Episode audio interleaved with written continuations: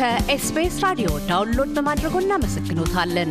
ሙሉ ፕሮግራሙን እንዴት ማድመጥ እንደሚችሉ ለመረዳት SBS dot com dot au slash Amharic ይጎብኙ።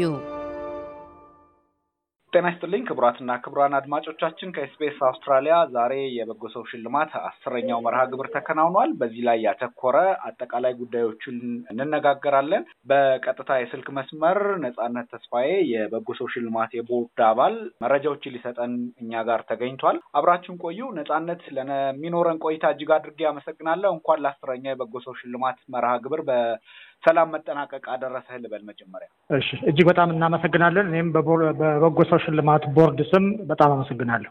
መልካም እንግዲህ አስረኛ መርሃ ግብሩን የተከናወነው አስር ዓመት ማለት ነው። ቀላል አይደለም የእስካሁን ጉዞ። የአሁኑን የዚህ ዓመት አሸናፊዎች ዋና ዋና ጉዳዮች እንነጋገርና ስለ መርሃ ግብሩ ሰፋ አድርገን እናውራ።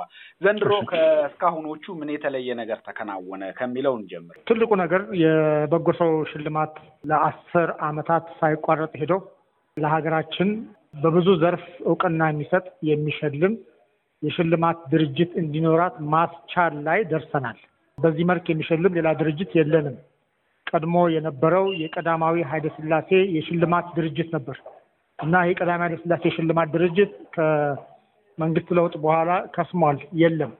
በዚህ መልክ ሰፋ ብሎ በብዙ ዘርፍ ስልጠና ማነው ሽልማት የሚሰጥ ተቋም አልነበረንም እና እዚህ መድረሳችን ለእኛ ትልቁ ስኬት ነው። አንድ ሁለተኛ ይሄ ሽልማት የሀገር ሽልማት ሆኗል። የሀገር መሪ እየተገኙ ሽልማቱን የሚሰጡበት እውቅና የሚሰጡበት ሀገራዊ መልዕክት የሚያስተላልፉበት ሽልማቱም ሁልጊዜ በዓመቱ የመጨረሻ እሁድ ስለሚካሄድ መጪው ዓመት የተሻለ ነገር እንድናገኝ ሀገር ሰላም እንድትሆን የበለጠ ስኬት እንዲመጣ መልዕክት የሚተላለፍበት ጊዜ ሆኗል።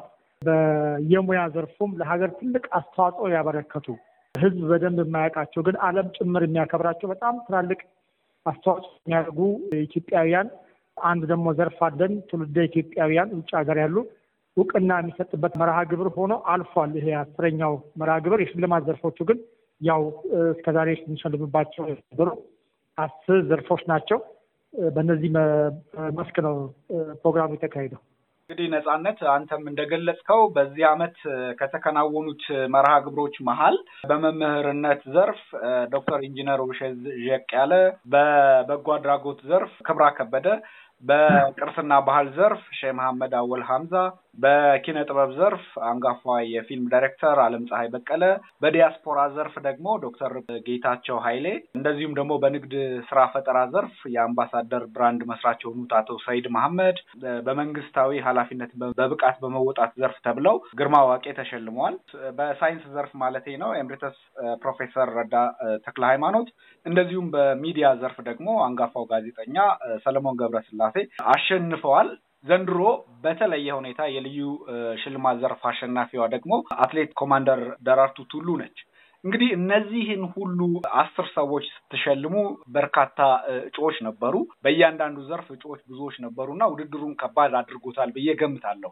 እነዚህን ለመምረጥ ያሳለፋችሁት ጊዜ ደግሞ ከፍተኛ ስለነበረ እንደው ያንን ወደኋላ መለስ ብለህ ብታስታውስ ምን ያህል ግልጽነት ነበረው? ምን ያህል ጭንቀትስ ነበረው እናንተን እንዳወዳዳሪ አካል እና ያንን ብታብራራልኝ ብዬ ነው። እሺ፣ የበጎ ሰው ሽልማት ዓመቱን ሙሉ በሚካሄድ ሂደት ለመጨረሻው የሽልማት ቀን የሚበቃ ነው። ዓመታዊ የጊዜ ሰሌዳ አለው። በዚህ የጊዜ ሰሌዳ መሰረት ነው ስራው የሚከናወነው። ከየካቲት አንድ ጀምሮ ለሰላሳ ቀናት ጥቆማ የምንቀበልበት ጊዜ ነው። ይሄ ዓመታዊ መቀበያ ቀናችን ነው፣ ካላንደራችን ነው። በዚህ ቀን ከሁሉም የሀገሪቱ አካባቢዎች ከውጭ ሀገር በተለያዩ መገናኛ መንገዶች በስልክ፣ በፖስታ፣ በግንባር በመቅረብና በመሳሰሉት መንገዶች ጥቆማ ስንቀበል ቆይተናል። አሁን ላይ የተጠቋሚዎች ብዛት ስድስት መቶ ዘጠና አንድ ነው። በድግግሞሽ የተገለጹ ሰዎች ቁጥር ቢጨመር ከአንድ ሺህ በላይ ነው። ሰዎች እንደውም አንዳንድ ሰዎች በዚህ ሽልማት እውቅና ሊሰጠኝ ይገባል ብለው ሁሉ ራሳቸውን የጠቆሙበት የተለያዩ ሰዎች የስራ ባልደረቦቻቸውን፣ አስተማሪዎቻቸውን በጎ ስራ ሲሰሩ ያዩቸውን ሰዎች እከሌ ቢጠቆም ጥሩ ነው ተጠቁሟል እና ሊባል ይገባል ብለው በማህበራዊ ሚዲያዎች አማካኝነት ዘመቻ የከፈቱበት የበጎ ሰው ሽልማት ላይ አንድ መልካም ስራ የሰራ ለሀገር የሚጠቅም ስራ የሰራ ሊሸለም ይገባል በሚል ስሜት ጥቆማ የሚሰጡ የሚያበረታቱ ሰዎች እጅግ በጣም በርካታ ሆነው አግኝተናቸዋል። ሂደታችን በአስቀድሞ በተዘጋጀ የምርጫ መመዘኛ መስፈርትና የአሰራር መመሪያ መሰረት የሚፈጸም ነው። በጎ ሰው ሽልማት ላይ በምንም ምክንያት የቦርድ አባላት ጣልቃ አንገባም። ማ ዋናው ነገር ልክ ጥቆማ ከተቀበልን በኋላ ጥቆማው ካበቃ በኋላ ባለፉት ዓመታት ስናደርግ የነበረው የመጣልንን የህይወት ታሪክ አሁን ደግሞ የምናውቃቸውን ከተለያዩ መረጃ ምንጮች በመጠቀም የህይወት ታሪካቸውን በማጠናቀር የሰዎችን እገዛ እየጠየቅን ነበር ህይወት ታሪኩን የምናሟላው። በዚህኛው ዓመት ግን ተጨማሪ መረጃ ወስደን አንድ በዚህ መስክ የተሰማራ የሚዲያና ኮሚኒኬሽን ድርጅት ቀጥረን የሁሉም እጩዎች ታሪክ በሚገባ በሁሉም በወጥነት መንገድና በአንድ አይነት ያጻጻፍ መንገድ እንዲጻፍ እና እንዲሰበሰብ ነው ያደረግነው። ይሄ ለእኛ ሂደቱ ተአማኒ እንዲሆን ተቀባይነት እንዲኖረው እንዲያስችል መሰረት የጣልንበት ነው እና ለእኛ ትልቅ ስኬት ነው ብለን እናስባለን።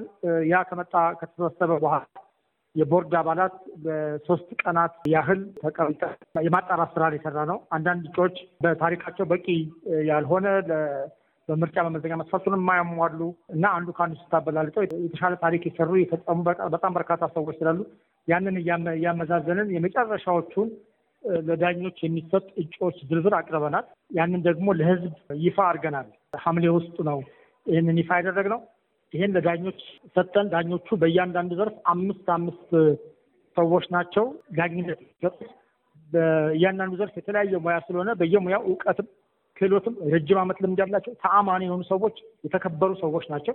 እነዚህ ሰዎች ይህን ታሪክ ወስደው በመመዘኛ መሰረት በድጋሚ ራሳቸውም በራሳቸው መንገድ ማጣራት አድርገው በሚያገኙት መረጃ መሰረት ዳኝነቱን ሰጥተው በዛ ዳኝነት መሰረት ነው የዛሬው ተሸላሚ የታወቁት። ሶስቱም ቢሆን ተሸላሚዎች ናቸው፣ ግን በዳኞች የበለጠ ውጤት የተሻለ ውጤት ያገኙት ናቸው። አንደኛ ሆነው መድረክ ላይ ካባ ለብሰው የተመረቁትና ሂደታችን ተአማኒ በምንም ምክንያት የእኛ ጣልቃ ገብነት የማይገባበት የዳኞች ውሳኔ ተገዢ የሆንበት የምርጫ ሂደት ነው ያለው። ይሄ ደግሞ የአሁኑ ብቻ ሳይሆን በየዓመቱ የምናደርገው ነው። አንዱ የበጎ ሰው ሽልማት ለየት ከሚያደርጉት ጉዳዮች መሀል አሳታፊነቱን ቀደም ሲል አንተ ገልጸኸዋል። ወደ አዲስ ዓመት እየተጠጋ የሚከናወን መሆኑ ደግሞ ዓመቱን በመልካም ስራቸው በበጎ ስራቸው ከስያሜው መግለጽ እንደሚቻለው ጥሩ አበርክቶ ያላቸውን ነው የሚሸልመው እና እንዲያው ለአዲሱ ዓመት በራሱ ምን እንድምታ ይኖረዋል? አምናን ከማሳለፍ የሚቀጥለውን ዓመትም ወደ አዲስ ከማሸጋገር መንፈስ ከስያሜው ጋር አስተሳስሩ ምን ማለት ይቻላል? የበጎ ሰው ሽልማት ትልቁ ዓላማ መርሁም በጎ ሰዎችን በመሸለም እናውቅና በመስጠት ሌሎች በጎ ሰዎችን እናፍራ ነው። እነዚህን ሰዎች በአደባባይ አውጥተን ካሉበት ቦታ አምጥተን በዚህ መልክ እውቅና ስንሰጣቸው ለእነሱ ክብር ነው፣ አከበር ናቸው። ህዝብ እንደሚያከብራቸው፣ ሀገር እንደሚያከብራቸው አሳየናቸው። ይሄ አንዱ ዓላማችን ነው። ሁለተኛውና ትልቁ ዓላማችን ግን ከነዚህ ሰዎች ስራ፣ ከነዚህ ሰዎች ስኬት፣ ከነዚህ ሰዎች አስተዋጽኦ ትውልድ እንዲማር ማድረግ ነው። በነገራችን ላይ ባለፉት ዓመታት ከተካሄዱ ሽልማቶች አሁን ዛሬም ከተሸለሙ ሰዎች አይተህ ከሆነ ምንም የራሳቸው ገቢ የሌላቸው ቤታቸውን እንኳን በሚገባ ማስተዳደር የማይችሉበት ምንም አይነት የገቢ ምንጭ ሳይኖራቸው ህዝብና ሀገር ግን የሚጠቀምበትን ትልቅ ስራ የሰሩ ሰዎች አሉ። በጡረታ እድሜ እየኖሩ በቂ ገቢ ሳይኖራቸው ነገር ግን በተለያየ መንገድ ለህዝብ የሰሩ ሰዎች በጣም በርካታ ናቸው እና እነዛን ሰዎች ወደ አደባባይ እውቅና ስንሰጣቸው ትውልድ ነው የሚማረው። ስለዚህ ትውልድ ደግሞ ከእነዚህ ሰዎች ስኬት ተምሮ የበለጠ ስራ እንዲሰራ ማድረግ ይጠበቅብናል። ሀገራችን አሁን ካለችበት ሁኔታ ወጥታ የተሻለ ሰላም ወደሰፈነበት፣ እድገት ወዳለበት፣ ልማት ወዳለበት እንድናመራ ተከባብረን ተቻችለን ሁላችንም በኢትዮጵያዊነታችን እንድንኖር ለማድረግ የሚያስችል መልእክት ነው ይሄ በጎ ሰው ሽልማት። አሁን የዛሬውን ሽልማት አይተህ ከሆነ ከተለያየ ብሔረሰብ፣ ከተለያየ ሃይማኖት፣ ከተለያየ መስክ፣ ከተለያየ እድሜ ተሸላሚዎች አሉ። ከተለያየ ጾታ ተሸላሚ አለ። ይሄ ማለት እኛ ኢትዮጵያ ነን። ኢትዮጵያን ነው እዚህ ቦታ የምናንጸባርቀው። ለኢትዮጵያ ብለው የሰሩ ለህዝብ ብለው የሰሩ ናቸውና አዲስ ዓመት ሲመጣ እንመኛለን። ነገ የሚቀጥለው ዓመት ተስፋ ብሩህ ነገር እንዲመጣልን፣ እድገት እንዲመጣልን እንመኛለን። የሁሉ የወንድማማች እልቂት የአንድ እናት ልጆች ጸብ እንዲቆምና ሁላችንም በጋራ ለሀገር እንድንሰራ ማድረግ እንፈልጋለን እና ይህንን የሚያሳይ ሆኖ ነው የበጎ ሰው ሽልማት በዓመቱ መጨረሻ የሚካሄደው። አሁን በዚህ የተንጸባረቀ መልእክት ይሄ ነው። ሌላው ምንድን? ክብርት ፕሬዚዳንቷ በዚህ ላይ ያስተላለፉት መልእክት ነው ትልቁ ነገር። እሳቸው ይሄ ዛሬ እውቅና የተሰጣቸው ሰዎች ያበረከቱት አስተዋጽኦ ምን ያህል ለሀገር እንደሚጠቅም ምን ያህል አስተዋጽኦ እንደሚያደርግ ገልጸው ለሚቀጥለው ዓመት ደግሞ ከዚህ ተምረን የተሻለ ነገር እንድናመጣ የሚያሳስብ መልእክት ነው ያስተላለፉት። ስለዚህ የበጎ ሰው ሽልማት አሁን በዚህ ቀን በመጨረሻው የዚህ ዓመት እሁድ መካሄዱ ለሚቀጥለው ዓመት ተስፋ እንድንሰንቅ ወደ ተሻለ ደረጃ እንድንሸጋገር መልእክት የሚያስተላልፍ ጭምር ሆኖ አልፏል። መልካም ነጻነት፣ እንደ መጨረሻ ጥያቄ እስካሁን በነበረው የአስር ዓመት ሂደት ውስጥ በጣም ከባዱ ነገር ምንድን ነበረ? ለሚቀጥለው ዓመት የበጎ ሰው ሽልማትስ ምን ተስፋ እናድርግ በሚለው እንሰነባበት። ከዛሬ በነበረን ጉዞ ከነበሩብን ትልቁ ችግሮች ምንድን ነው? ለሀገር ትልቅ ስራ የሰሩ ሰዎች ታሪካቸው በሚገባ ሳይጻፍ እየተቀመጠ የእነሱን ስራ ለማግኘት ለማወቅ በጣም ከፍተኛ ነው ፈተና ነው የሚሆንብን። የእኛም ሰዎች ታሪካቸው መናገር አይፈልጉም። እከሌ እያለ እንዴት እናገራለሁ፣ እንዴት እሸለማለሁ እያሉ የማይናገሩ መጥተው እንኳን ሽልማታቸውን የማይገሩ ሰዎች አሉ። አዲስ አበባ ዩኒቨርሲቲ መምህር የነበሩ በጣም ትልቅ ሰው ብዙ የብዙ ልምድ ያላቸው ሰው እኔ አይገባኝም ብለው ሽልማታቸውን ሳይቀብሉ ቀርተዋል ከዚህ በፊት። ስለዚህ ትልቁ ችግራችን የነበረው የህይወት ታሪክ ማግኘት ሰዎች ነው። ለዚህ በጣም በጣም ትልቅ መሰናክል የሆነብን። ለዚህም ነው አሁን ድርጅት ሁሉ ቀጥረን ታሪካቸውን ለማግኘት የምንሞክረውና ይሄ አንዱ ትልቁ ችግራችን still ድርጅትም ተቀጥሮ የሰዎቹ የህይወት ታሪክ በሚገባ የማይገኘው ትልቅ ስራ ሰርተዋል። አልደቆም ስራ የሰሩ ሰዎች አሉ፣ ግን ታሪካቸው በሚገባ ተጽፎ አልተቀመጠም። አንዱ ነው የሚያጋጥመን ችግር። ሁለተኛ በአንዳንድ በጣም በርካታ ለሀገር ትልቅ ስራ የሰሩ ሰዎች ባሉባቸው ዘርፎች ላይ በቂ እጩዎች አይቀርቡም። ለምሳሌ የማህበራዊ ጥናት በሚባለው መስክ በጣም በርካታ ምሁራን አሉ። በተለይ በየክልል ባሉ ዩኒቨርሲቲዎችም ጭምር ከዛም ተመርቀው በየስራ መስክ ያሉ ትልቅ ለውጥ ያመጡ የማህበራዊ social science ምሩቃን አሉ እና በእነሱ መስክም የእጩዎች አይቀርብም። ትልቁ እንትኑ ይሄ ነው። እጩዎች ከእነሱ ጋር ማግኘት በዚህ ዓመት ታልፈዋል። በቂ እጩ ባለመቅረቡ ምክንያት ከዚህ በፊትም ለአንድ ለሁለት ዓመት ያህል ተመሳሳይ ችግር አጋጥሞናል እና ይሄ ነበር። ሶስተኛው ችግር በኋላ ሁለት ሺ አስራ ሶስት ላይ የተፈታው ምንድን ነው? ህጋዊ ፈቃድ ለማግኘት ከሲቪክ ማህበረሰብ ድርጅት ብዙ ፈተና ሆኖብን ነበር። ቀድሞ በነበረው መንግስት ለማግኘት በጣም ብዙ ጥረት አድርገን አይቻልም፣ አይሰጣችሁም ተብለን ተከልክለን ቆይተናል። ነገር ግን ከሁለት ሺ አስራ ሶስት ጀምሮ በሲቪክ ማህበራት ኤጀንሲ እውቅና ተሰጥቶን አሁን በድርጅት መልክ ስራችንን እየሰራን ነው። ከዚህ በኋላ ያለው ጊዜ ነው ለእኛ ትልቁ ቢሆነው አሁን አስረኛ ዓመት ላይ ደርሰናል። ይህንን ቁጭ ብለን እስካሁን ምን ሰራን፣ ምን ቀረን፣ ወደፊት እንዴት እናስኪደው መስራት ሲኖርብን ሳንሰራው ቀርተናል የሚሉትን ነገሮች ቁጭ ብለን የምንነጋገርበት ጊዜ አዘጋጅተናል፣ አቅደናል። በዚህ በሁለት ሺ አስራ አምስት ዓመተ ምህረት መጀመሪያ አካባቢ እናካሄዳለን ብለን እናስባለን።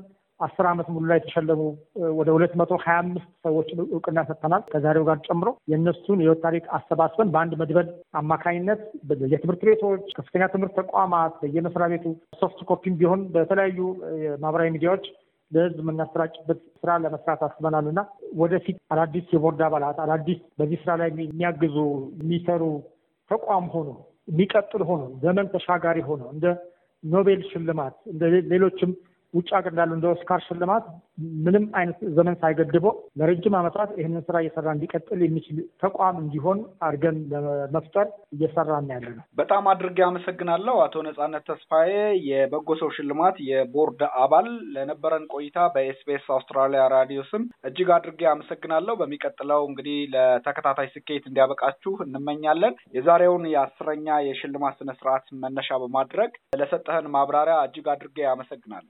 እኛም እናመሰግናለን። በበጎ ሰው ሽልማት የቦርድ አባላት ስም አመሰግናለሁ። እያደመጡ የነበረው የኤስቢኤስ አማርኛ ፕሮግራምን ነበር። የፕሮግራሙን ቀጥታ ስርጭት ሰኞና አርብ ምሽቶች ያድምጡ። እንዲሁም ድረገጻችንን በመጎብኘት on demand እና በኤስቢኤስ mobile app ማድመጥ ይችላሉ። ድረገጻችንን ኤስቢኤስ dot com dot AU አምሃሪክን ይጎብኙ።